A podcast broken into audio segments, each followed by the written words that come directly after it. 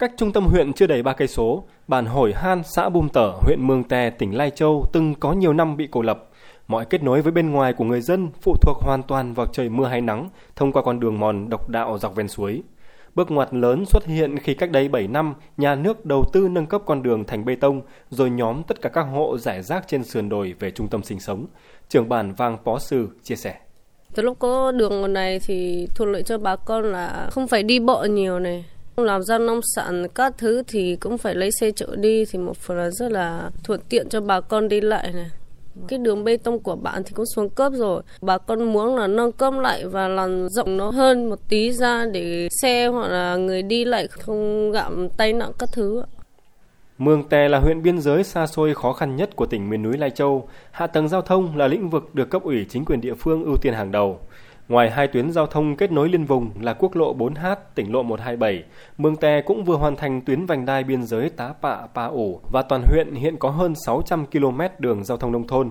Theo ông Nguyễn Quang Vinh, trưởng phòng kinh tế hạ tầng huyện Mường Tè, do đặc thù vùng cao, địa hình chia cắt, chi phí đầu tư lớn, hạ tầng giao thông hiện có của địa phương mới chỉ đáp ứng nhu cầu cơ bản, nhưng so với trước kia đã là một bước đột phá lớn khi được đầu tư các cái hệ thống giao thông đến các bản thì à, tốc độ phát triển kinh tế xã hội của huyện Mường Tè là đã được nâng lên rất rõ rệt. Bây giờ các cái lông sản hoặc là các cái sản phẩm của người dân đã được à, các cái tiểu thương đến tận nơi để thu mua, góp phần xóa đói giảm nghèo cũng như là tăng thu nhập cho nhân dân các dân tộc trên địa bàn huyện.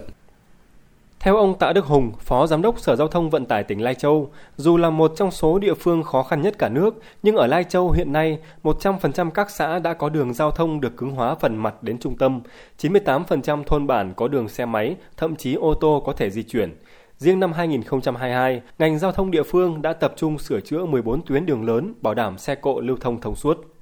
Sở thông đã ưu tiên lựa chọn sửa chữa mở rộng mặt đường rồi nhựa hóa mặt đường đối với những tuyến trục chính, huyết mạch, các tuyến có tính kết nối vùng liên vùng. Và đến nay thì các trục quốc lộ và đường tỉnh trăm phần trăm là đã được nhựa hóa mặt đường, mà được mở rộng mặt đường.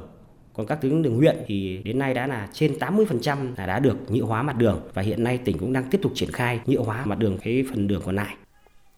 Trong tương lai không xa, các dự án giao thông lớn của Lai Châu sẽ được hình thành như tuyến nối cao tốc Nội Bài Lào Cai Lai Châu, hầm đường bộ xuyên đèo Hoàng Liên, các tuyến nối với cửa khẩu vân vân. Hạ tầng giao thông được đồng bộ sẽ tạo thành hệ thống mạch máu thông suốt, tạo động lực mạnh mẽ để Lai Châu hiện thực hóa mục tiêu trở thành tỉnh phát triển trung bình trong khu vực miền núi phía Bắc vào năm 2030.